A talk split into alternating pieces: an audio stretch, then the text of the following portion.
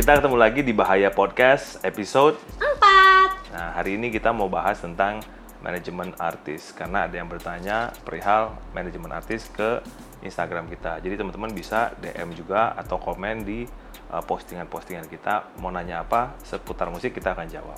Nah, yang pertama ya kita mau jawab ya. Dari Budin Zom. Bang, apa boleh secara hukum apabila band menjual atau terima job tanpa sepengetahuan manajernya? Waduh. Gua ini pertanyaan ada dua sebenarnya. Gue jawab yang pertama dulu ya. Jadi kalau teman-teman punya band terus sign sama manajemen artis atau manajemen band, sebaiknya sebaiknya semua komunikasi itu satu pintu. Jadi kalau memang kalian terima job dari seseorang, kembalikan lagi ke manajemennya. Kenapa? Karena di situ berbagi fee manajemen. Misalnya begini, ada uang 10.000 gitu. Nah, pembagiannya misalnya manajemen dapat 20%, si band atau artis dapat 80%. Kan pekerjaannya 20% itu pekerjaannya si manajernya ya. Jadi jangan sampai manajernya nggak kerja tapi dia dapat uang. Atau kalian sebagai band ngerjain semuanya tapi dipotong. Biasanya, biasanya ada band yang, wah kita nggak mau nih dipotong manajemen artis, kita kerjain aja sendiri. Nah, problemnya adalah kalau pekerjaannya sukses nggak ada yang komplain. Paling manajernya jadi baper ya. Tapi kalau misalnya kalian, let's say ada masalah, terus misalnya ketangkap polisi, yang ngurusin siapa? Kan kalian semua lagi di penjara. Nggak ada yang ngurusin, manajernya juga nggak pernah mau ngurusin gitu. Nah, gue ada case satu. Jadi ada, gue punya band nih, ada dua band gue. Tapi satu band gue ini nggak ngelaporin dia bekerja di pekerjaan ini. Ada satu job manggung, saya pekerjaannya adalah A gitu. Nah, si band gue, yang pertama nggak ngelapor, yang kedua memang kita yang urusin. Pada hari H, pada hari H, itu ternyata eventnya berantakan. Kenapa? Karena gue terpaksa mengusir band yang lain karena band yang lain itu menempati let's say V nih dengan Saidera. Saidera tuh punya ruang tunggu A misalnya gitu. Terus ada band lain tiba-tiba duduk di ruang tunggunya si V dan Saidera. Nah band ini gue usir karena itu tempat gue gitu. Ternyata band itu adalah band gue yang lainnya yang nggak ngelapor bahwa dia ada job itu. Nah dia kesel sama gue. Terus gue cuma bilang, kan hari ini kalian nggak lapor, jadi boleh dong kita usir. Bahkan jobnya hari ini pun boleh kita terminate karena menurut gue dia nggak lapor. Nah kayak gitu-gitu kan jadi hal yang nggak perlu ya. Padahal kalau sama-sama lapor kan seru. Jadi si A ditempatkan di tenda si, si A-nya, si B-nya ditempatkan di tenda si B-nya sesuai dengan proporsinya masing-masing. Nah ini yang kadang-kadang uh, band mungkin pengen wah 100% buat kita aja semuanya atau manajernya juga kadang-kadang nakal gitu ya. Jadi menurut gua itu sangat tidak baik karena kan awalnya kan kalian kerjasama buat ini ya buat buat buat jadi artis, Ya.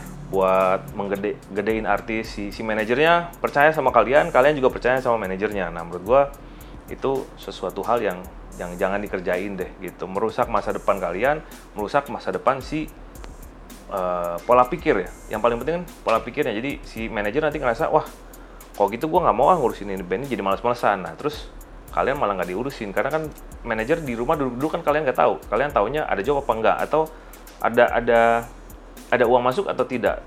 Tapi kalau uangnya masuk sebenarnya manajer yang nggak kerja kan kalian juga nggak tahu. Kalau bandnya kayak Silon Seven kan nggak usah ngapa-ngapain juga job yang datang kita nolak job kalau Silon Seven. Tapi kalau band baru gitu kan manajernya nyari sana kemari nyari kerjaan nyari nyari misalnya nyari job nyari misalnya desainer nyari studio yang bagus untuk kalian latihan nyari studio yang bagus untuk rekaman. Kalau mau cari label mungkin biasanya dulu dulu sih Soljah yang nyari semua itu ya si manajernya itu tugas manajernya. Jadi manajernya tinggal kerja, si bandnya tinggal main musik, bener nggak?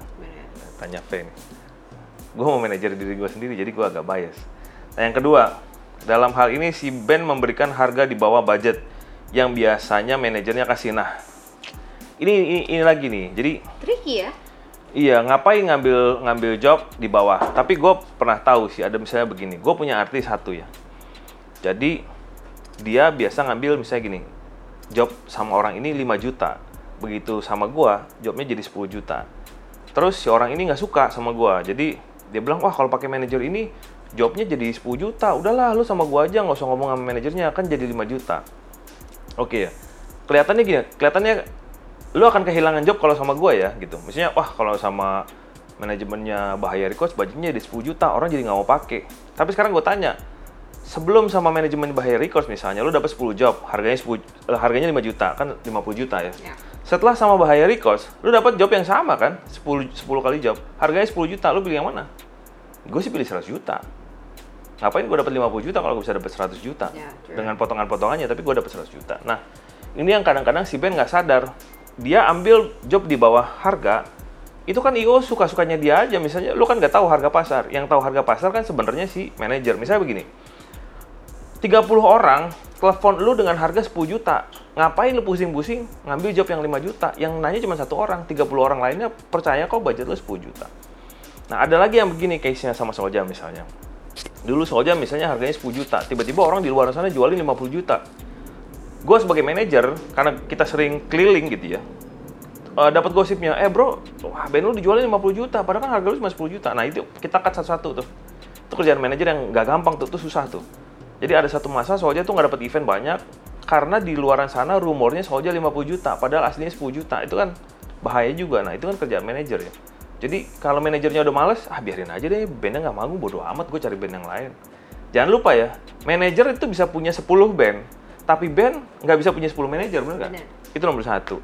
Dan vokalis kayak Faye punya 10 band nggak mungkin ya, dia cuma di doang. Nggak mungkin dia tiba-tiba besok nyanyi di Anthrax gitu kan, nggak mungkin. Nggak mungkin dia punya band 10, tiga nggak mungkin. Solo project iya, gitu. Solo project iya, atau featuring di band lain iya. Tapi mostly vokalis itu terutama bandnya cuma satu. Kalau manajer dia bisa punya band banyak. Memang potongannya dia kecil, dia dapetnya kecil, tapi bandnya bisa banyak. Jadi ada give and take-nya ya. Jadi jangan sampai teman-teman hanya berpikiran picik bahwa wah daripada gue bagi ke manajer gue kerjain aja semuanya sendiri. Tapi susah loh. Tahu tanya Fe, bisa nggak kira-kira lu lagi ngeband gitu ya, terus lagi mikirin job, aduh masuk nggak ya? Bayar mobil berapa? Bayar additional. Fe pernah Iya, soalnya iya. ngerjain gitu tuh. Jadi bayarin additional player gitu. Iya. Pusing tuh. Pusing, Bener pusing banget. Maksudnya Nah. ketika kita nggak punya, kan kita punya roadman nih. Jadi ketika kita nggak punya roadman, Iya. eh, adanya cuman eh, manajer. Karena kan manajer tadi yang dibilang manajer itu kan membawahi banyak band, nggak cuman ngurusin saya daerah doang dong. Iya. Jadi at some point di mana at some time ya ketika saya daerah eh, nggak ada roadman terus abis itu kita manggung di mana terus gue bingung nih ini harus bayar apa additional, Additional. gimana gitu yang ngurusin siapa dan gue harus manggung gitu jadi ya itu nih needed banget sih sebenarnya. Ganggu- ganggu konsentrasi. ganggu konsentrasi sih Nah, itu yang menurut gue harus teman-teman pikir. Jadi potongan manajemen 20% itu kadang kelihatan gede tapi krusial. Kalau ada orang yang maki-maki lu atau yang pura-pura, gue pernah ditelepon soalnya sama orang. Dia lagi di penjara nih. Dia mau ngejebak salah satu band gue. Pura, bang apa kabar? Padahal gue nggak kenal. "Ya, si ini gimana kabarnya? Boleh nggak saya minta nomor teleponnya? Dan segala macam segala macam. Dan kita nggak kasih karena nomor telepon artis tuh privacy kan. Nah, kita tanya ke kiri kanan, baru dapat bang dia lagi di penjara, dia lagi nyari kepala buat ditukar. Nah itu kan kalau dia tahu nomor telepon lu kan lu selesai. Kalau lu punya manajer, nah yang nanganin manajer lu, yang ngurusin manajer lu. Kayak ada misalnya eh, satu band gua gitu, gua pernah ngeliat daftar band ini di dalam eh, TO ya. Jadi kita sering ngobrol sama sama BNN sama polisi. Bang ini di sini ada artis lu nggak gitu? Oh ada nih. Kenapa? Ini TO nih bang. Dua tiga minggu lagi gue mau ambil gitu. Nah karena ada manajer yang kayak gua, nah gua kasih tahu anak-anak nih dua tiga minggu ini lu mau ngerjain apa gitu? Lu ada bawa narkoba nggak? Kalau lu kalau lu emang nggak bisa quit sekarang, at least lu quit for three weeks deh. For two weeks. Jadi lu nggak akan ditangkap. Tapi yang bener sih lu jangan pakai narkoba lah. Jadi nggak nggak semua polisi gua kenal juga kan gitu. Nah di saat itu dia selamat karena ada manajer yang ngurusin di belakangnya. Kalau nggak ada kan dia udah ditangkap tiga minggu dalam kurun tiga minggu itu dia udah hilang juga gitu. Dan itu juga eh, ini apa namanya manajer juga berfungsi untuk ketika lu manggung ya.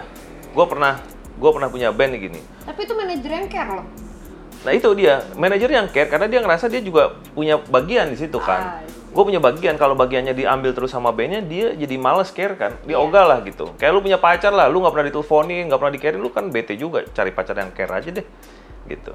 Nah gue pernah punya band, salah satu fungsi manajer ya, lagi manggung nih, panggung gede banget. Gue lagi ketemu sama yang punya eventnya, bos besarnya gitu. Terus band gue tuh salah mainnya, jadi lagu kedua lagi lagu kedua dia mainin lagu ketiga. Lu bayang nggak? Udah kacau tuh. Jadi vokalisnya nyanyi lagu kedua playernya nyanyi lagu ketiga. Ini udah udah udah cross ya. Karena bosnya itu lagi sama gua jadi gua ajak ngobrol ngalur ngidul ngalur ngidul. Pas gua lihat mereka udah bisa menguasai panggung udah balik ke lagu yang bener terus gua bertanya pak gimana band gua menurut lo ah keren band lo dari tadi mainnya bagus banget. Padahal dia nggak tahu sebelumnya kan lagi salah. Iya, iya. nah itu tugas manajer gitu. Di mana key person untuk misalnya pengambil keputusan event, sponsor, itu lo harus ajak ngobrol supaya nggak terlalu notice kalau band lo lagi salah, supaya nggak terlalu ngeh kalau band lo lagi berbuat sesuatu yang memang kurang pantas misalnya gitu. Jadi nyelamatin lo di depan sponsor-sponsor, di depan uh, I- IO-nya, uh, di depan mungkin masyarakat ya. Kalau lu salah bawa lagu juga kan repot juga gitu. Kan yang cari repertuar kadang-kadang juga manajer menempatkan itu. Misalnya di acara yang krusial misalnya acara partai atau acara bola gitu lu jangan sampai lu nyanyi nyanyi di depan Persija gitu lu nyanyi lagu kesukanya Bobotoh nah lu salah kan gitu nah itu kan ada perlu teman untuk diskusi gitu Ya, I remember juga one time ketika gue main buat apa ya? Oh, pendukungnya Jokowi. Terus lo bilang, Oh. jangan pakai baju ini, pakai baju merah. Oh, ya, iya, it's, iya. it's a little reminder, but Iya, iya. kayaknya itu krusial banget.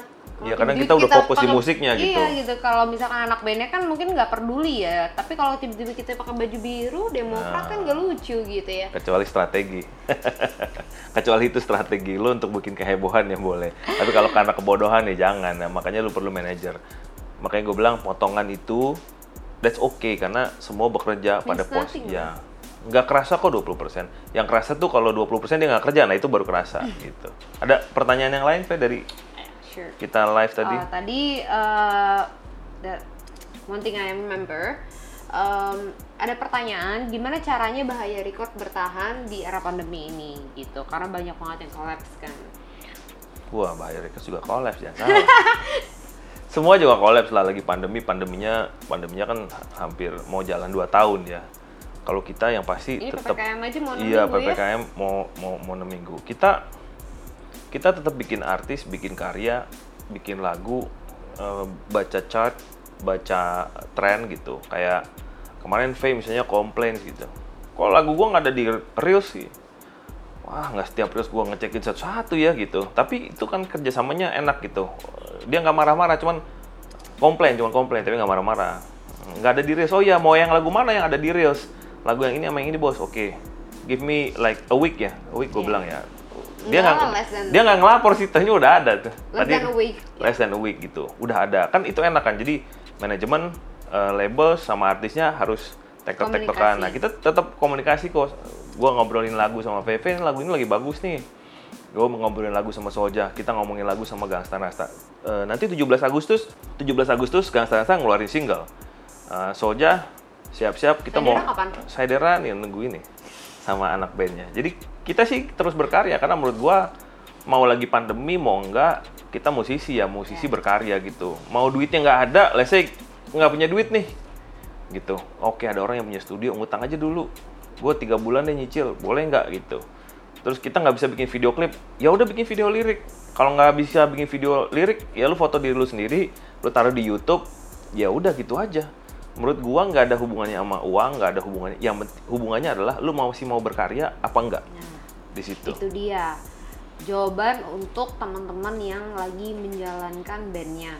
Karena banyak banget nih bos. Orang-orang yang ngeband itu pengennya oke lah tenor that's Ah, fine. ya, tapi ada beberapa orang yang kayak udah uang uang uang uang uang. Ketika lo bermusik dengan tujuannya uang you go die. Nah, you better go die. Itu itu yang kita jalanin waktu 2000 2017 Soja punya lagu sama Hi-Fi. Orang bilang wah Soja mau sell out nih mau apa-apa-apa gitu. Ini jadi duit nggak? Wah gue nggak mikirin duit. Lagu itu yang sama Hi-Fi gue pengen dapat AMI Awards. Gue nggak peduli duitnya gue peduli AMI Awardsnya. Dapat dong. Yeay, satu ya, dapat lupa gue V yang belum dapat dapat deh saya daerah. Gue udah beberapa kali coba tapi belum dapat dapat I mean peruntungan band juga kan beda-beda. Tapi ada lagu yang buat dapetin uang ada lagu yang buat dapetin awards ada lagu yang buat dapetin fans ada lagu yang buat kita senang sendiri manggung gitu. Iya, iya. kayak saya daerah mungkin suka rockland gitu. Jadi panggung suka bawainnya. Tapi nggak bisa dijual keluar. tapi dijual keluar yang nggak laku. Jadi lagu karya juga tipenya beda-beda kalau lu cuman mau dapetin duit mau terkenal wah lu salah juga gitu. Kalau lagu yang yang penting adalah lu feel it lu suka sama tuh lagu jadi lu bisa fight sekeras mungkin yang lu bisa karena lu suka banget sama lagunya. Jangan karena lu misalnya mau dapat uang. Begitu lu hari ini nggak dapat uang lu jadi males promoinnya kan. Ya. kayak gini hari ini kita punya tools baru ya. Jadi gue bisa bikin tools baru untuk uh, short URL untuk semua artis-artis Bahaya Records let's say gitu. Jadi semua link ini nanti akan akan bisa 30 stores 30 stores yang yang kita ada tuh bisa pakai satu URL satu link aja. Nah itu kan juga tools ya yang kita bisa pakai buat mempromosikan. Jadi duit belum tentu tapi kan kita niat promoin gitu. Kayak misalnya kayak Saidera nih gitu lagi nggak ngapa-ngapain kata orang ya kita ngapa-ngapain kok di dalam kita tetap ngobrolin lagu kita tetap cari cari chemistry lah buat bisa eh, rilis lagu li- rilis karya di saat-saat pandemi yang nggak ada yang bisa nebak kan gitu. Ya. Besok tiba-tiba ppkm lagi. Abis ppkm kita nggak tahu ternyata covid meledak lagi kan kita nggak ada yang tahu. Tapi kalau lu memang fokus untuk berkarya apa pun yang terjadi lu kan fokusnya sama karyanya. Gimana karya lu tuh sampai di kuping orang-orang. Dan supposed to be di era pandemi ini orang-orang harusnya makin ini ya, makin boost di digital platform ya, karena mereka kan they have nothing to do with anyway gitu. Ya, kalau di awal pandemi 2020 sales kita tuh ngedrop misalnya sampai 20 40 persen bukan 20 persen gitu. Karena karena orang yang punya duit nggak ada ngiklan tadi gua meeting sama orang MNC mereka bilang kerjaan terbanyak bang. Bayarnya pada susah. Tapi tapi kerjaan banyak iklan ya maksudnya banyak orang yang banyak orang yang ngiklan walaupun lagi pandemi. So the money is still there. Cuman memang bayarnya pada seret. So kalau lu mikirin uang kan jadi bingung. Tapi kalau lu mikirin karya kan gampang. Mau ada nggak ada duitnya, mau seret bayarnya, yang penting gua berkarya. One way or another musik itu kayak wine. Jadi kalau hari ini lu rilis, mungkin baru enak 20 tahun yang akan datang gitu. Lu jangan harapin kayak bir. Bir tuh hari ini lu minum, sekarang lu minum, sekarang lu bikin, lu minum, Ya, ya tiga jam lagi lu muntah lah kembung. Nggak seru gitu. Ya kalau wine seru. Dijual makin hari makin mahal. That's why kalau lagu itu hari ini kita bilangnya current hits. Nah nanti nanti akan mengalami namanya masa lagu basi. Abis itu dia akan jadi lagu legend. Nah kalau legend kan harganya suka-suka lu lagu klasik. Kayak VW VW Kodok sekarang jualnya berapa? Iya. ada yang jual 200 juta suka-suka udelnya dia aja gitu. Karena barang klasik. Harganya udah terserah lu kalau kalau kalau kalau lagu tuh begitu. Next question. Nah, apa pertanyaan berikutnya? Fe? Untuk anak band, gimana cara untuk menghadapi pandemi secara tidak boleh ada keramaian? Gimana? Dalam rangka apa dulu nih? Kalau dalam rangka manggung, ya paling lo bisanya online. Dalam rangka berkarya, lo bisa bikin lagu sendiri kan. Sekarang kan bisa bikin lagu di rumah, Iya. pakai MIDI dan segala macam. Misalnya sekarang kan bisa kirim-kiriman data gitu. Oh, mau main drumnya kurang lebih kayak gini, lu kirim ke studio, temen lu tracking drum, kan dua orang tiga orang kan nggak masalah. Kalau menurut gua sih, kalau produksi musisi gampang. Yang susah memang manggung, karena manggung lagi nggak bisa. Manggung di acara apa nggak bisa selain selain virtual kayaknya kita nggak bisa, nggak bisa manggung lah. Anggap aja udah nggak ada panggung for the time being gitu. Mungkin eh, pertanyaan eh, tadi itu Hmm. anak band yang hidupnya dari off air. Oke, kalau yang hidupnya dari off air ya sama kayak gua. Cari dulu kerjaan yang lain. Gua ngecat misalnya. ya ada ada masa ada masanya kayak ini nih. Segede-gedenya band pun, let's say you name it, padi kayak siapa kayak gitu ya yang gede-gede. Ada masanya mereka juga turun kan. Uh, demand-nya akan menurun. Iya. Pasti. Nah, ini namanya PLC, Product Life Cycle. Jadi apa pun produknya pasti akan mengalami hit, habis itu turun dan kalau lu jago, lu bisa manage, lu akan hit lagi. Tapi kalau lu nggak bisa manage, lu cuma duduk-duduk aja, diem-diem aja ngarepin dunia berputarnya, most likely lu akan jatuh selama-lamanya. Kayak gitu. Jadi sekarang memang kita mengerjakan pekerjaan-pekerjaan yang satu misalnya yang menghasilkan uang ya kayak gua misalnya misalnya gua ngechat misalnya gua doing consultant uh, konsultan kuliner konsultan macam-macam gua kerjain itu yang penting bisa menghasilkan uang itu sa- satu yang kedua sebenarnya sekarang adalah saat yang tepat untuk lo melihat statistik band lo sendiri. Saya begini gua setelah 15 tahun punya label gua kayaknya baru baru hari ini gua bener-bener melihat semua statistik yang gue punya gitu. Dan gua ngebenerin semua channel anak-anak gitu. Dari dari mulai eh, gue jadi tahu misalnya lagu urutan 1 sampai 10 tuh apa. Yang gue pikir tadinya lagunya ini nggak ada yang dengerin ternyata ada yang dengerin tadinya kan hanya feeling, sekarang gue bisa lihat data. Jadi ini waktunya kalian melihat data. Karena sekarang data kan di present di depan mata kita ya. Lo dengan adanya YouTube, lo bisa search tuh lagu-lagu lu gitu. Gue baru nge-search lagi lagu-lagu gue misalnya ada yang bawain lagu gue tapi nggak report asal pasang. Nah kan gue dulu nggak peduli karena gue sibuk ngurusin anak-anak manggung misalnya gitu. Terus produksi anak-anak tuh kerjanya produksi manggung, produksi manggung gitu. Jadi barang yang udah dilepas di pasar kita nggak terlalu Sekarang, pikirin. sekarang you care about it. Sekarang gue care karena nggak ada orangnya juga yang ngurusin. Dulu ada orang yang ngurusin. Masalah dia baca apa enggak gue nggak tahu. Tapi di kantor Bahaya Rikus tuh ada yang memang ngurusin data. Jadi data tuh di, di mata dia dan di kepala dia. Nah data itu di kepala V sama di kepala gue hasilnya bisa beda cara bacanya. Mungkin misalnya gini. Lagu pertama itu yang tertinggi misalnya tak selalu. Mungkin V bilangnya, wah tuh lagu emang enak. Misalnya gitu. Kalau gue mungkin bacanya begini, tak selalu itu bukan enak, tapi tapi lagu itu kena momennya misalnya gitu. Cara gue baca. Misalnya nanti V baca lagi eh, lagu kedua misalnya I don't know Saidera gitu. Oh Saidera kenapa yang ini naik kenapa ini nggak naik? Nah itu kan cara bacanya bisa beda. Data yang di present tetap sama nggak berubah gitu. Gue misalnya ngeliat ada banyak lagu anak-anak yang kayak kayak kemarin kita ada coveran Saidera gue nggak pernah lihat tuh. Dan lu juga bingung. Ah ya. masa sih ah, nggak ada tuh pas gue kasih videonya oh ya nih jadi ingat gitu. Jadi gue banyak ngebuka file-file. Jadi bahaya records karena punya studio sendiri mixing mastering sendiri tuh lagu banyak banget sebenarnya. Jadi gue denger dengerin lagi eh ini lagu ini bagus nih dulu kenapa nggak diproduksi ya? gitu. Gue telepon anak-anak eh lagu ini lu inget gak sih? Inget bos. Kenapa emang? Kok ini bagus kok kita nggak produksi ya. Wah waktu itu keburu covid kita jadi nggak nggak sempet kepikiran mau ngapa-ngapain. Oh ya udah gitu. Jadi kita bisa buka file bank bank lagu kita, lagu-lagu demo lu kalau lu pencipta lagu, demo-demo lagu lu dan segala macem. Nah, kita mengerjakan hal itu di saat kita nggak ada kehektikan kan gitu. Jadi kita bisa duduk, ngeliatin data, ngeliatin gambar, ngeliatin statistik. Kalau kita nggak ada kerjaan, kalau kita diburu-buru kerjaan yang lain nggak akan keburu juga. Dan actually itu bukan kerjaan gua gitu. Cuman dengan adanya covid, gue jadi bisa mengerjakan pekerjaan yang bukan kerjaan gua, tapi gue bisa bacanya. Datanya gue bisa baca. Positifnya dari pandemi. Iya positifnya dari pandemi gitu. Dan gue nggak nyangka maksudnya kayak misalnya gue baru lihat nih oh band reggae tuh siapa aja sih misalnya gitu. Ah ini band reggae gini. Oh kok band reggae ini kok kecil ya? Padahal menurut gue band reggae ini bagus banget. Kok yang nonton yang dengerin di Spotify tuh sedikit banget gitu. Misalnya saya daerah gue oh gue gak nyangka saya daerah lumayan lah not bad lah gitu. Gue pikir saya daerah bakalan jeblok banget karena karena gini karena pandemi mungkin orang nggak kurang suka lagu-lagunya Saidera karena kita bukan bukan sell out juga ya gitu kita ngerjain lagu suka-suka kita juga gitu. Ada berantem berantemnya tapi mostly yang suka-suka kita juga. Gue pikir bakalan bakalan flang banget eh enggak kok lumayan gitu.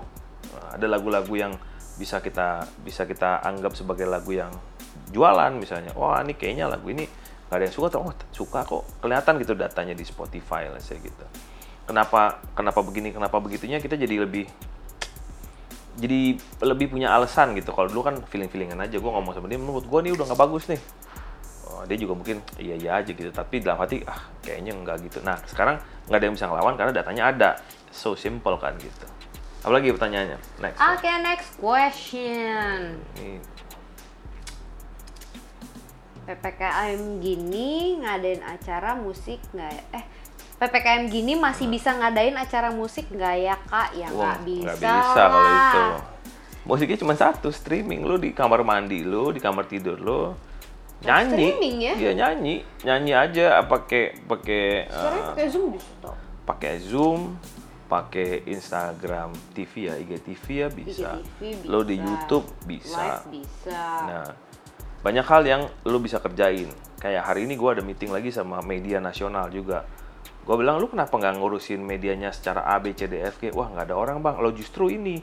Justru lagi kayak gini, tuh kita bisa kolaborasi. Nah, misalnya, nih teman-teman mau ajak V kolaborasi gitu. Kalau lu yang main gitar, kirim data gitarnya ke V, V tinggal nyanyiin. Nanti lu tinggal uh, di Zoom pura-pura main gitar, let's say. Tapi kan lu sebenarnya yang main gitar benerannya. So, uh, asik banget.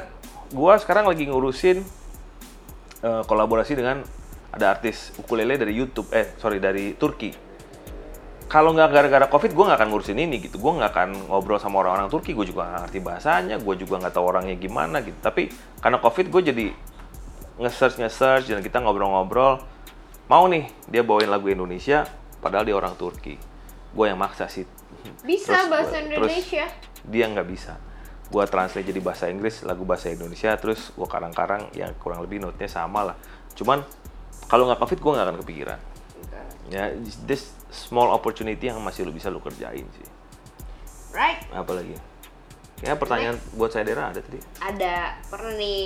Nah, eh, buat saya Dera nih ya personal question. Nah, kapan nikah? Pernah demam bukan. Ya soalnya ada orang yang di sini berarti eh, enam minggu enam minggu itu lama loh bos. Lama. berarti enam minggu pernikahan gue gak eh, tertunda ya Pernah. ming- enam minggu entah dari kapan lah ya pokoknya ketunda aja enam minggu dari ppkm eh, saya Dera ini pertanyaan personal ya pernah demam panggung parah nggak pernah kalau bukan pernah lagi sering jadi every time I go to stage itu pasti demam panggung Oh, iya. walaupun udah seribu kali ratus. gitu ya setiap ribu bos kayak dari tahun 2013 Uh. 2015 14 iya iya, Pak. ya kinda lah 14, 14 15 lah ya Eh, itu selalu setiap gue mau manggung itu kalau gak gemeteran pasti gue bolak-balik ke toilet. Ya. that's the, the answer. Jadi eh, belum berarti jam terbang kita udah banyak gak punya demam panggung. Iya, bos sendiri punya demam panggung. Sekarang sih udah enggak. Dulu sih sering tapi kalau sekarang lebih demam kesel. Karena biasanya gue ngomelin kru gue tiga lagu lah. Tapi enggak pasti ada pasti ada. Maksudnya gini setiap panggung itu punya kesulitannya sendiri ya kayak misalnya lu main sama band yang lebih gede dari band lu gitu wah gue gua gue bukan oh, gemeteran deg-degan loh Iya, gue deg-degan gini. Buat gue setiap panggung itu adalah peperangan, it's a war gitu. it's a war Wah gimana nih gue that bisa, need to win it ya gimana gue menangin ini panggung, padahal kan jagoannya dia gitu. Tapi cuma di panggung doang. Setelah itu ya kita ngobrol as a friend lah. Tapi gue pengennya setiap panggung tuh gue menang gitu. Nah itu yang bikin gue deg-degan. Oh gimana ya, gimana ya, kurang apa ya, kurang apa ya. Kadang-kadang kadang-kadang anak-anak udah lagu ke-8 tuh gue ah gue punya ide nih. Nah gue ngobrol tuh. Anak-anak ngambil minum, gue ajak ngobrol, eh gimana kalau lagu ini kita begini gini gini. Sering tuh. Jadi spontan dong spontan sering sering banget sering banget anak tuh gue bikin spontan makanya suka kesel sama gue karena gue suka bikin spontan tapi kayak gue bilang lagi karena karena setiap daerah setiap panggung tuh punya triknya masing-masing kan? Ada ada yang kita kalau pakai lagu yang sama teknik yang sama itu nggak nggak berhasil gitu. Kadang kita switch gitu. Biasanya misalnya lagu penutup jadi lagu pembuka. Karena menurut kita di sini orang nggak ada yang tahu kita nih kayaknya lagu penutupnya pembuka aja. Jadi pembukanya udah wah penutupnya mungkin rada garing tapi it's okay karena kita perlu depannya bukan belakangnya gitu. Ya. apa lagi pertanyaannya?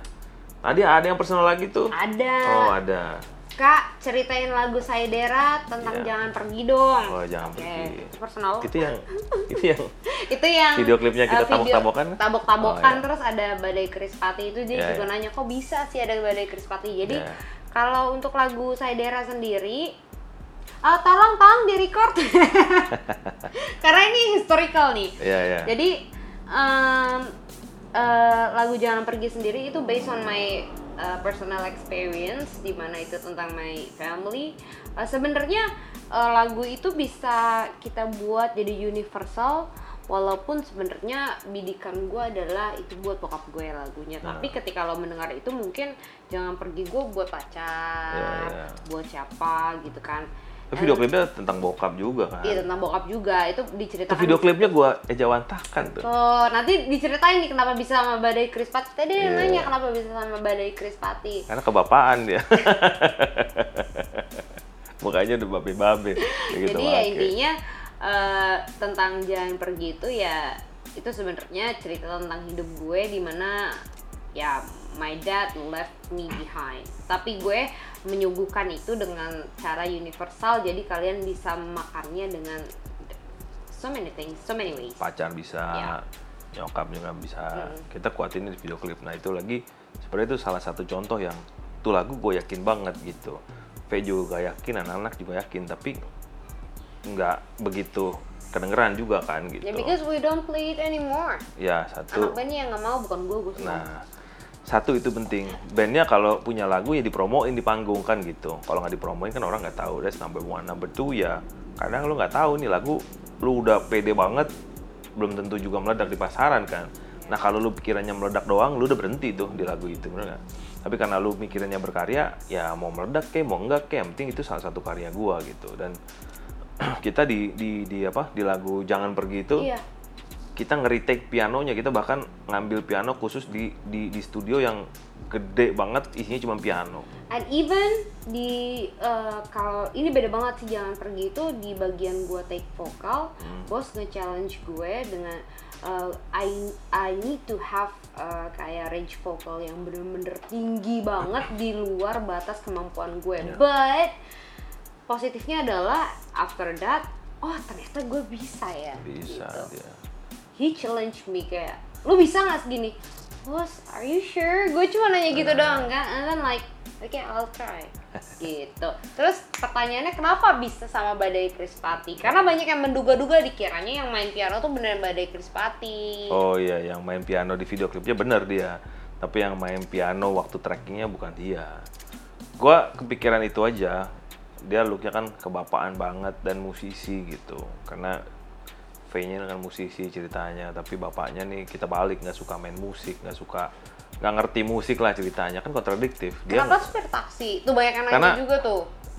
kurang sedih kalau nggak supir taksi lah masa pengusaha nggak- nggak seru kalau supir taksi kan seru lah gitu kalau supir taksi nggak ngerti musik boleh lah kalau pengusaha kaya raya gitu kayaknya rata-rata suka musik ngerti musik.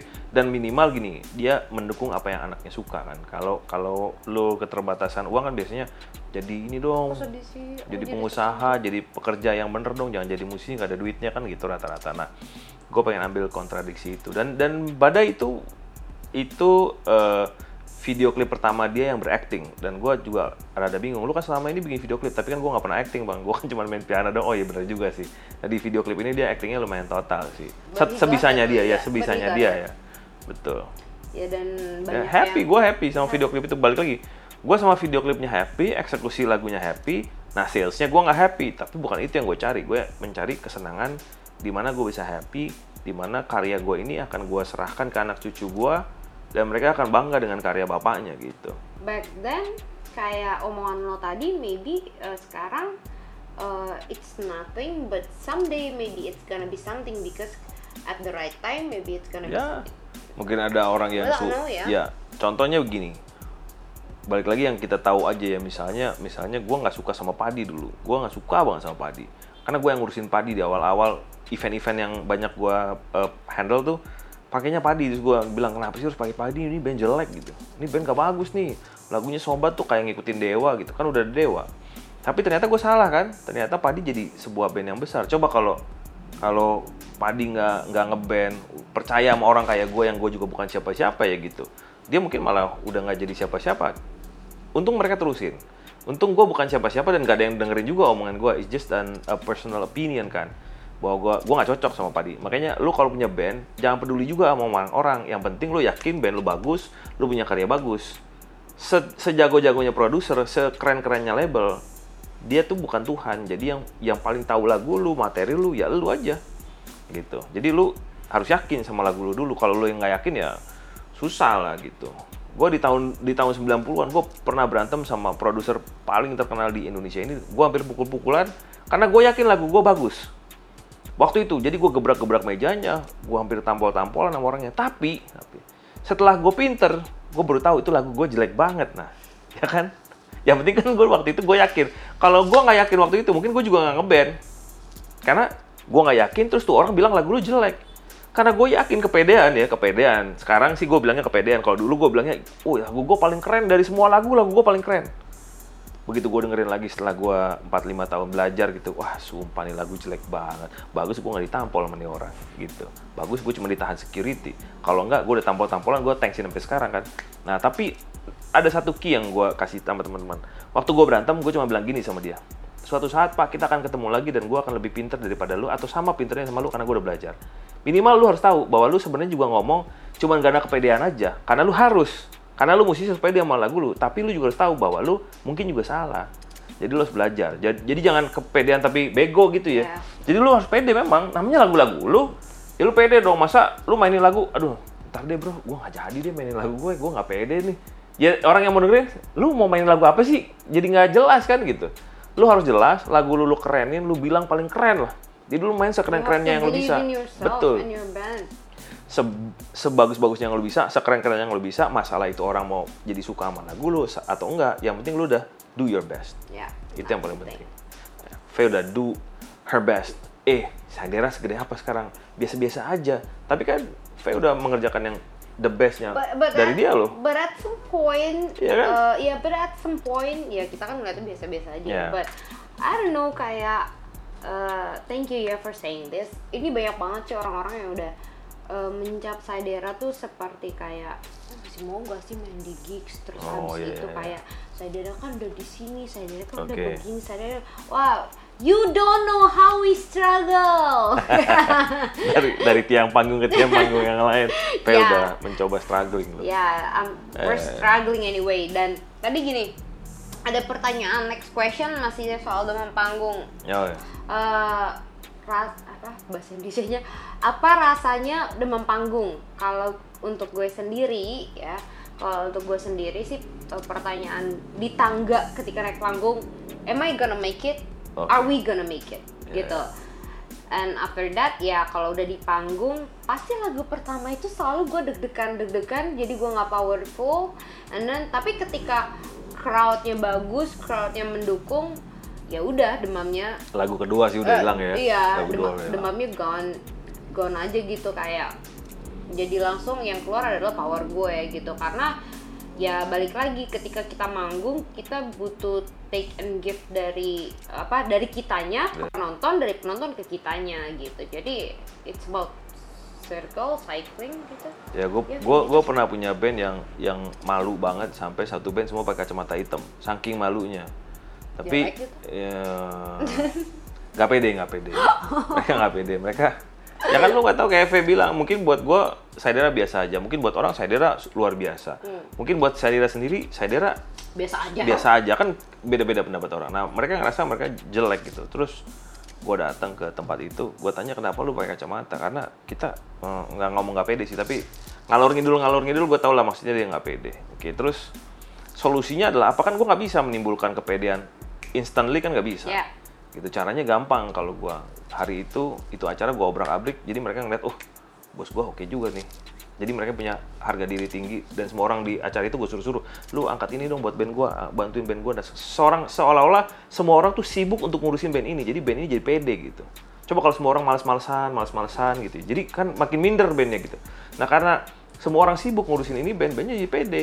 Nah kalau lo juga grogi, lu sibuk aja latihan ke humming ke ya kalau pemain drum mungkin lu sticking ke Ya, rudimen lah itu gitu-gitu aja gitu-gitu aja atau ngafalin part lo gitu atau abis ini eh, lagu pertama tuh gue mau ngapain ya Oh bahkan gue mau ngapain gue nih saking demam panggungnya tuh gue kadang-kadang suka lupa lirik. Nah. Gue kayak gini, eh liriknya apa? Liriknya apa gitu? Padahal I know ketika when music starts ya udah nyanyi Ya, aja gitu. ya. Cuman lupa.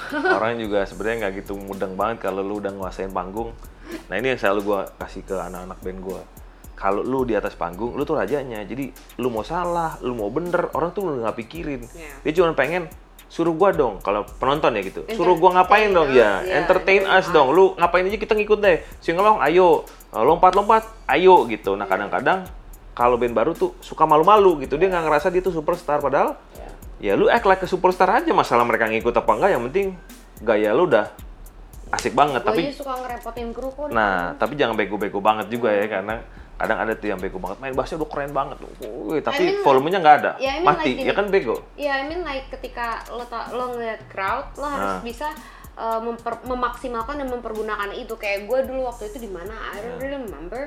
Gue kan setiap manggung di lagu Rainbow tuh pakai kacamata. Ya, ya. And nggak tahu sih mereka thank you for adoring me. Jadi kayak di depan tuh di depan crowd gitu, di depan apa sih namanya nih? Barikade. oh barikade Heeh.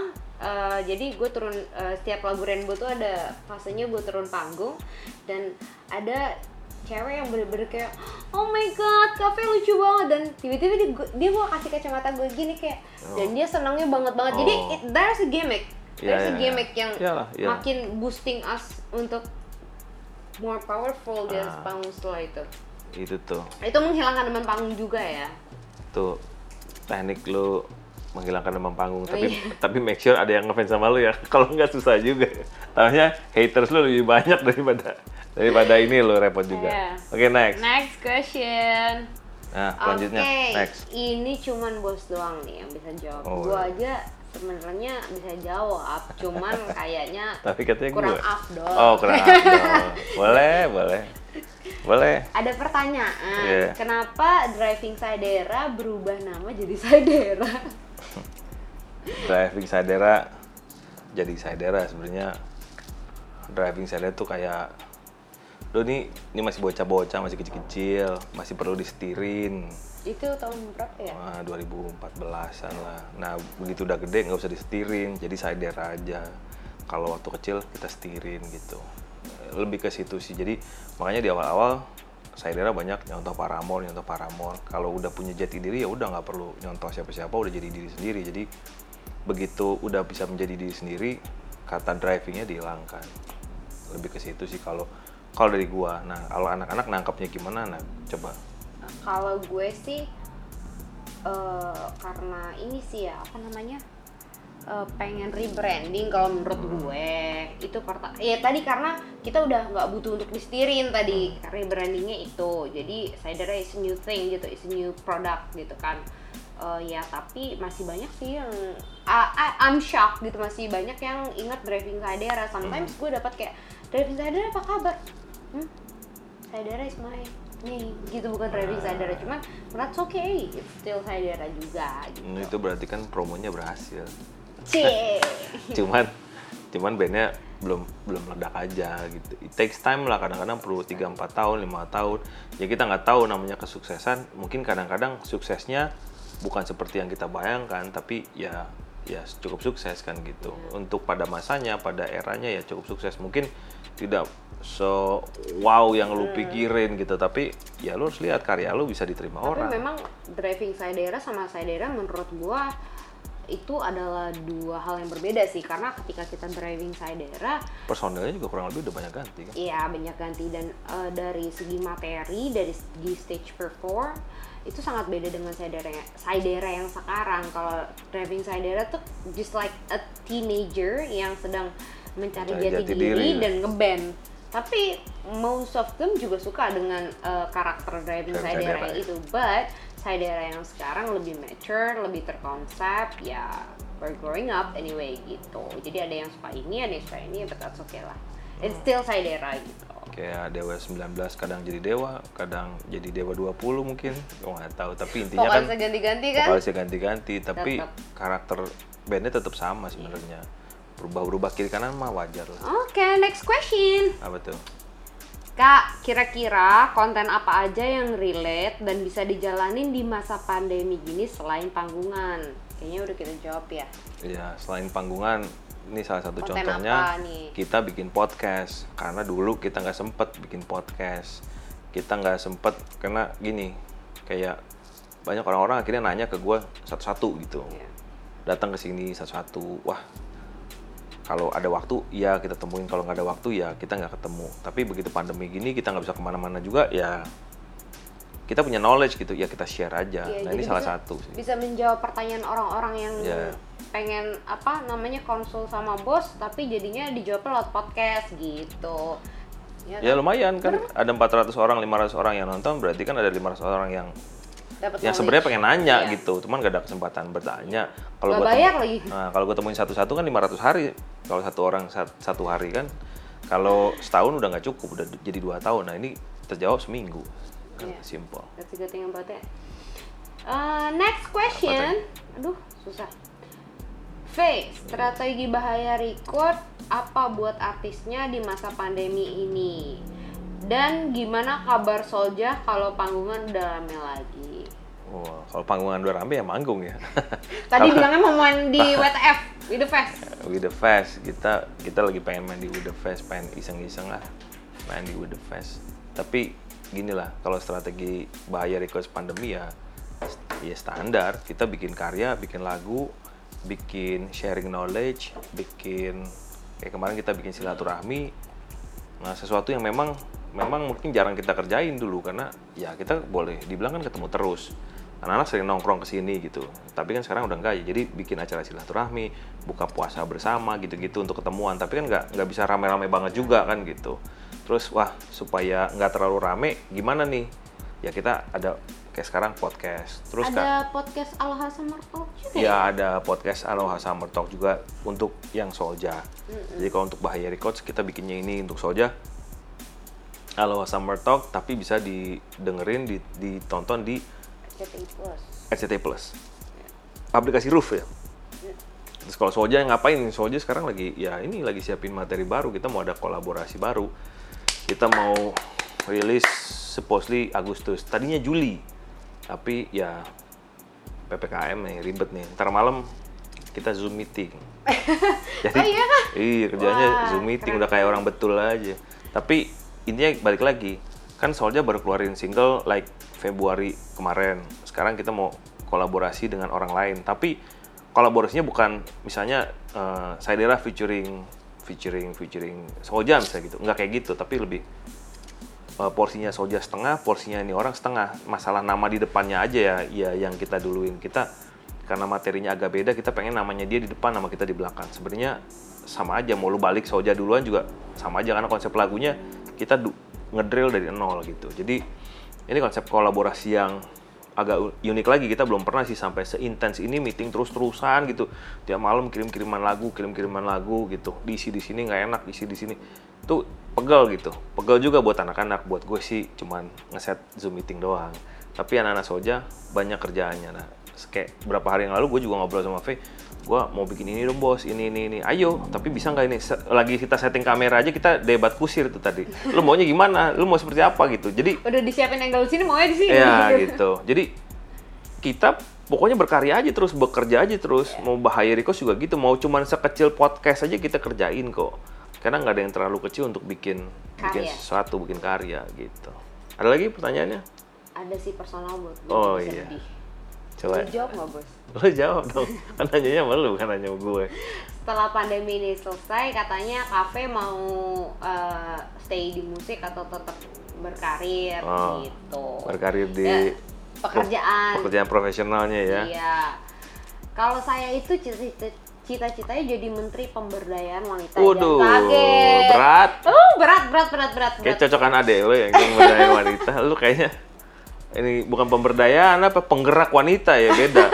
Kayaknya gini ya powerful Iyalah. gitu. Karena ya gue pengen banget eh, di Indonesia ini terutama ya wanita itu kan banyak. Ya ini keluar dari konteks ya cuma wanita itu banyak eh, tidak menim- menerima social rights mereka. Jadi kenapa gue pengen ada di situ nantinya Oh, iya. tapi jadi back to the topic gitu back to the question Mas, masih ada nggak sih menteri pemberdayaan wanita masih tahu masih ada oh ya makanya gue cuma tahu menteri sosial juga menteri kan sosial bisa. juga tahunya Jadi gue akan tetap berkarir as a professional. Ya. Tapi Besides that, gue akan tetap bermain musik. Why? Because tadi di sebelum di kayaknya di podcast sebelum sebelumnya I told them ya. ya Music is my life. I was born to make music. I was born to sing. I was born to be here, be with him. Gitu sih mungkin. Jadi ya, eh, ya nggak semuanya bisa jadi kayak gue. Maksudnya nggak semuanya bisa menjalankan hal berbarengan gitu. Ya. Tapi ya, if you commit with that, and ya. Gak dan semua gak gitu. semua orang segila V ya jadi don't try too hard lah adenya aja nggak adenya aja nggak segila dia jadi lu Eh, jadi Dek, kamu dari tadi dipanggil nih. Sini. dia nggak nggak nyadar lagi pakai headphones sebentar sini.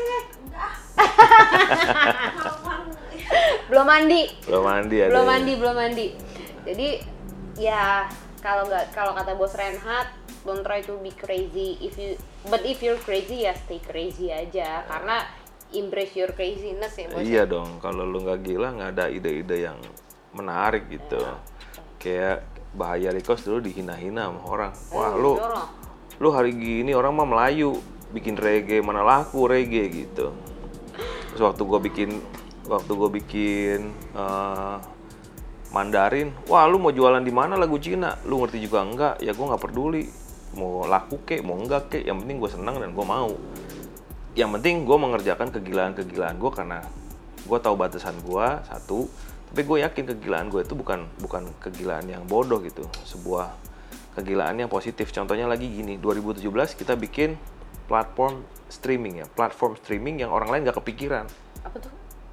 Waktu kita di Rolling Stone kan sepanjang tahun kita sebenarnya bikin platform iya, streaming. Iya iya iya iya jadi kita blocking Rolling Stones Cafe Iya, iya. sepanjang tahun. Setahun loh kita mainin Saidera udah dari kolom ke panggung kecil, Oh iya, panggung gede remember that. gitu. Iya, bahkan di Udah kita bully tuh. bahkan di YouTube aja tuh sampai ada orang yang buat apa tuh nama acaranya kita cut the crap ya? Iya, Cut the Crap. a hari spesial untuk Saidera di Rolling Stone Iya. karena featuring sama Vicky Mono. Vicky Mono ya. Dan kita kita bikin platform itu di mana orang bisa nonton, bayarnya cuma 5.000 perak. Kalau sekarang kan semuanya 50.000 perak. Nah, kita pengennya 5.000 perak tapi ditonton seluruh dunia. Nah, itu misi kita, tapi gagal. Eh, sekarang pandemi, justru harusnya sekarang sukses ya. Tapi ya gitu dia, kita punya ide-ide gila yang semua orang bilang kita tuh, lu gila, lu mau ngapain? Kalau gua, gua nggak mau 50.000 ribu karena masa bikin konser online yang nonton orang Indonesia ya kan streaming platform kan yang nonton seluruh dunia kenapa lu batasin jadi se Indonesia jadi gua waktu itu menghubungi beberapa platform yang lain supaya kita punya namanya payment gateway. Payment gateway itu gini misalnya lu dari Amerika nih mau nonton jangan pakai kartu kredit. Lu kan takut kartu kredit gitu ya. Bisa nggak pakai pulsa? Nah gua pengennya seluruh dunia itu cuma tukar-tukaran pulsa doang. Sejumlah kurang lebih 5000 nah ternyata gua terlalu maju mikirnya sistem keuangan belum segitu majunya jadi nggak bisa karena menurut gua gini kalau 5000 perak yang nonton satu miliar orang lu selesai. Yang nonton satu juta orang lu selesai. Kalau 50 ribu yang nonton kan orang Indonesia lagi. Jadi sini sini lagi ya sama aja kayak lu pindahin pensi. Lah saya pensi SMA 3 gitu. Lu pindahin platformnya ke online ya nonton kan segitu-segitu aja 4000 orang. Sedangkan lu cari sponsor jadi susah karena yang nonton sedikit KPI-nya nggak nyampe. Kayak kemarin ada satu pensi misalnya gitu. Yang laku tiketnya 5000 tapi yang nonton cuma 3000 jadi 2000 orang tuh nggak nonton mungkin lagi tidur mungkin lagi nongkrong sama nyokapnya dimarahin sama bapaknya kan gitu Ka- kalau lu datang ke offer kan lu bisa kabur kan gitu Yes. Nah kalau online kan susah kaburnya karena lu di situ kelihatan sama bokap lu gitu. Lu nggak bisa kabur, kabur mau ke mana lagi ppkm juga. Nah dengan sistem kita yang dulu supposedly berhasil tapi ternyata enggak. Jadi ada sesuatu hal yang kegilaan lu kerjain aja, tapi mungkin dunia belum siap sama kegilaan lu. Kayak dulu misalnya Bahaya Records satu-satunya label di Indonesia ini di tahun 2005 yang bikin manajemen artis disatuin dengan label. Dulu label sendiri, manajemen artis sendiri. Jadi dulu event you name it lah padi, Selawan Seven semuanya itu nggak ada yang di manajemennya label. Tapi gue karena gue musisi, gue merasa gini, label mikirnya A, manajemen mikirnya B, artis mikirnya C. Kapan mau majunya nih band? Orang semua orang pikirannya beda-beda kan gitu. Misalnya gue sama Faye lah, Faye lu pakai baju kayak gini udah keren nih. Nanti datang nih manajemen artisnya, ini nggak keren nih bajunya, lu pakai bajunya gini aja. Terus datang lagi anak bandnya, wah nggak itu semua gak ada yang bagus, yang bagus ini. Kira-kira dia sebagai vokalis stres nggak? Bingung. tiga orang, tiga institusi yang berbeda, tiga-tiganya ngomong hal yang berbeda. Nah, gue berpikiran gimana kalau kita satuin manajemen artis sama label disatuin aja.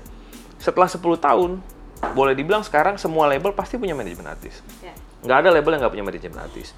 Di tahun 2010, gue bikin divisi merchandise. Dulu nggak ada label yang mau ngurusin merchandise.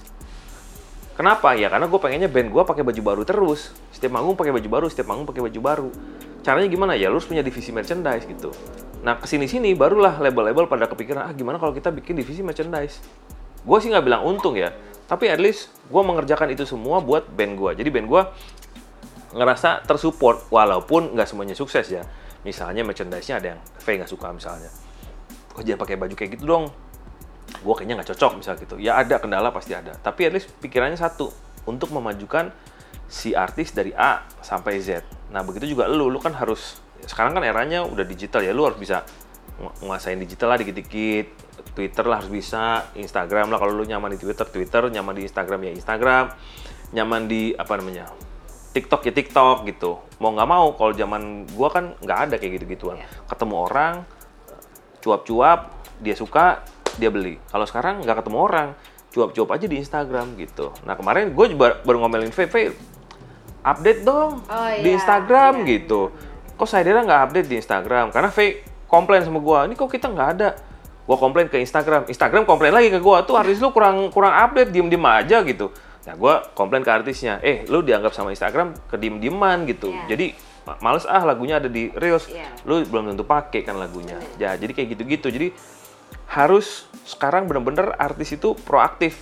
Nah, kayak kita tadi bahas misalnya artis A, B, C itu tahu kenapa sih ada yang bilang dia bilang beruntung, ada yang dia bilang kerja keras, ada yang bilang ya dua-duanya, Momen. momennya gitu. Nah, tapi intinya lu tetap harus kerja keras. harus tetap update. Kalau orang lu nggak update, gimana orang mau tahu tentang lu kan? Gimana orang mau muter gitu aja sih. What's next? What's next?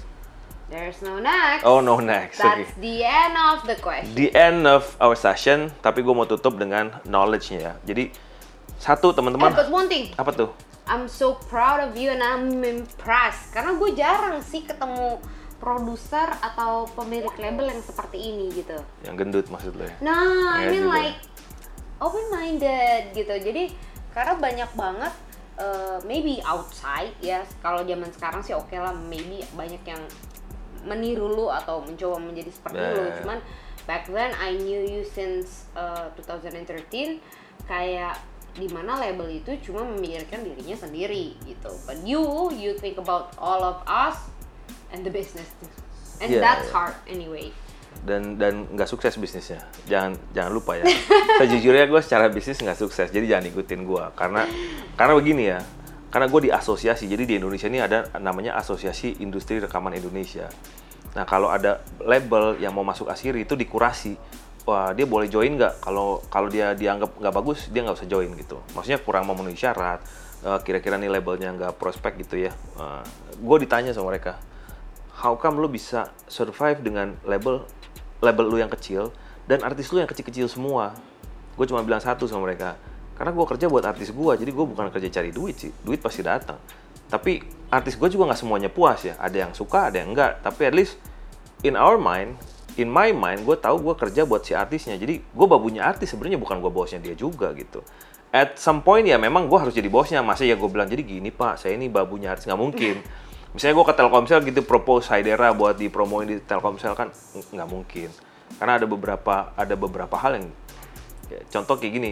Gue pernah ke Telkomsel ya jadi ada anak kantor nih semua bertiga. Tolong dong panggil bosnya Bahaya Records kita mau ketemu nih siapa sih bosnya? Gitu. Oke. kita udah di satu meja makan minta traktir makan. Oke nggak apa-apa traktir makan. Kalau makan gue mau. Kalau yang lain gue ogah gitu.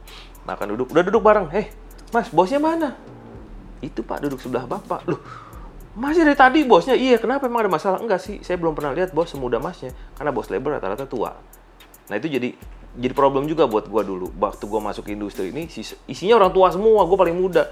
Yang ada gue dibully. Nah jadi teman-teman nggak usah pikirin mau dibully mau enggak. Es oke yang penting lu suka kan? Lu mau jalanin kan? Jalanin aja. Sekarang udah terbuka kok apalagi sekarang ya. Iya, makanya. kayak hari ini gue ngelihat ada ada artis gua. Satu lagi jalan sama artis senior. Gue bilang sama PIC yang di sana. Eh itu dia tuh lihat timnya bisa sukses karena isinya bocil. Jadi konten bocil yang ngerti pasti bocil. Konten orang tua yang ngerti pasti orang tua. Jangan lu paksakan orang tua ngerjain konten bocil. Nggak akan masuk. Nah sekarang gue juga bilang sama V era sekarang era digital era anak muda era Instagram dan TikTok. Gue nggak ngerti. Jadi kalau ditanya Instagram walaupun gue punya hubungan baik dengan mereka tapi gue nggak gua nggak pernah bilang gue ngerti loh. Jadi kalau nanya Instagram gimana bang? Wah gue nggak ngerti. Lu aja lu umur berapa? 25 ya pasti lu lebih ngerti dari gue cara pakai reels gue udah ikut seminar aja gue nggak ngerti gimana sih caranya yang ngerti Udil kemarin dia ngerti karena dia ngulik Instagram gue Sekarang enggak I'm addicted to real. Iya, sekarang dia addicted. Padahal waktu kemarin baru di launching, Apaan sih? sih? Ah, gue nggak intuit bos ah. Sekarang ini kayaknya enak nih. Ini seru gitu. Seru tuh kan gitu-gitu. Nah, jangan takut sama teknologi baru, jangan terlalu apatis. Oke, kita closing sekali lagi. Thank you Faye udah uh, Welcome, acknowledge me. Nah, gua gua mau kasih tahu teman-teman, satu manajemen artis itu penting karena lu nggak mungkin lagi mikirin seni, at the same time lu mikirin duit. Karena kadang nggak nyambung seni dengan duit. Lu pengen karyanya kayak gini gini gini, secara duit nggak masuk. Nah, harus ada orang lain yang mikirin, biarin dia yang pusing. Jadi berbagi pekerjaan. Kedua, nggak mungkin lu lagi di panggung ngelihat diri lu sendiri. Jadi kalau lu di panggung harus ada orang lain yang ngeliat diri lu. Yang ketiga, harus ada orang yang ngejualin lu.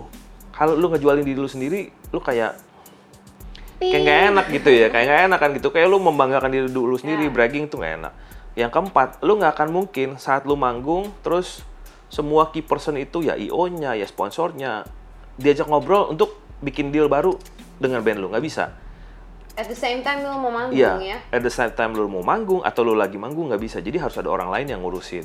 Nah, empat tools ini kalau berbagi 20% atau 30% asal lu bisa ngeliat manfaatnya, kerjakan karena lu benar-benar butuh manajemen dan manajemen itu juga yang kelima nih. Yang kelima yang krusial lagi manajemen itu akan membawa karir lu misalnya gini, kayak V gitu.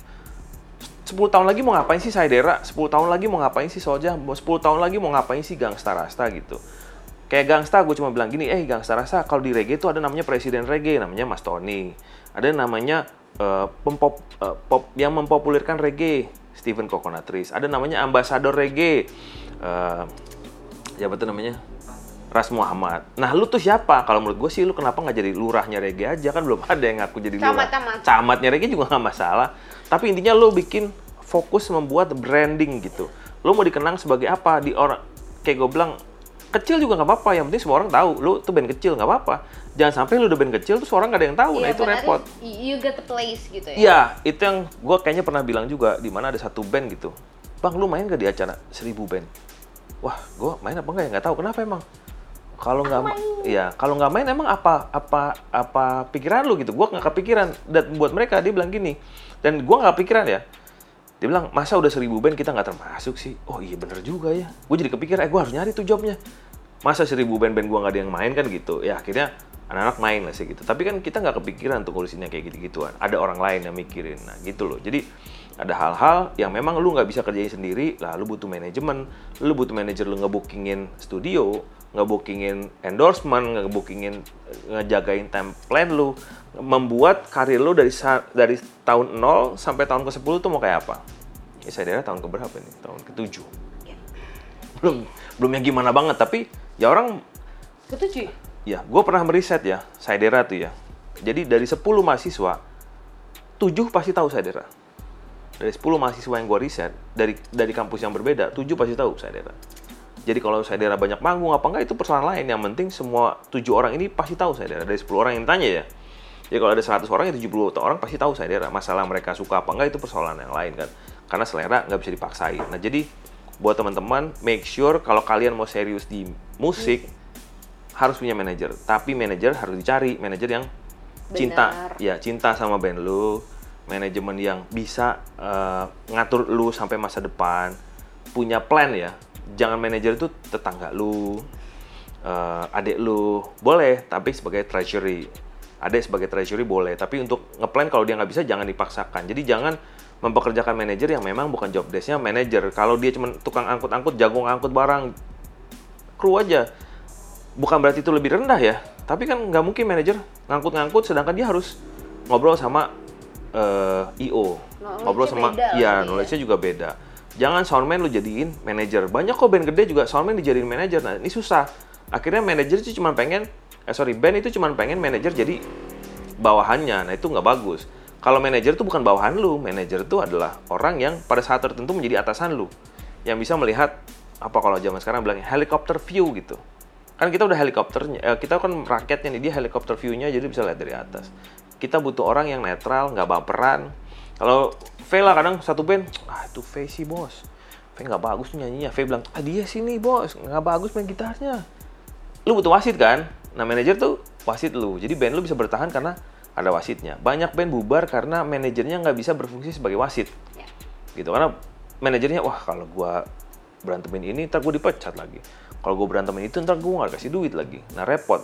Nah, ma- makanya manajer harus netral dan berani juga ngambil ngambil Sikap. apa keputusan ngambil sikap gitu so teman-teman 5 tools itu yang harus lu punya dari manajer yang lu perlukan juga dari manajer masa depan lu di tangan manajer lu. Belum ada sebenarnya ya belum ada band yang bisa maju kalau manajernya nggak bagus. Belum ada. One way or another mungkin dia tidak menjadi manajer secara official, mungkin dia nyokapnya mama jemen ya. Mama jemen, tapi mamanya itu yang mengatur. Banyak. Contoh Marsyanda, mama jemen, Nadine Amiza eh, Nadine Hamiza kalau kata dia, gua nggak kenal. Tapi kemarin yang baru gua telepon adalah siapa? Ariel Tatum baru gua telepon kemarin. Papa jemen dan mama jemen. Maju. Apanya? Maju artisnya. Maju artisnya, ya. Oke, sampai ketemu Oke. lagi di podcast bahaya berikutnya. Bye bye. Bye bye.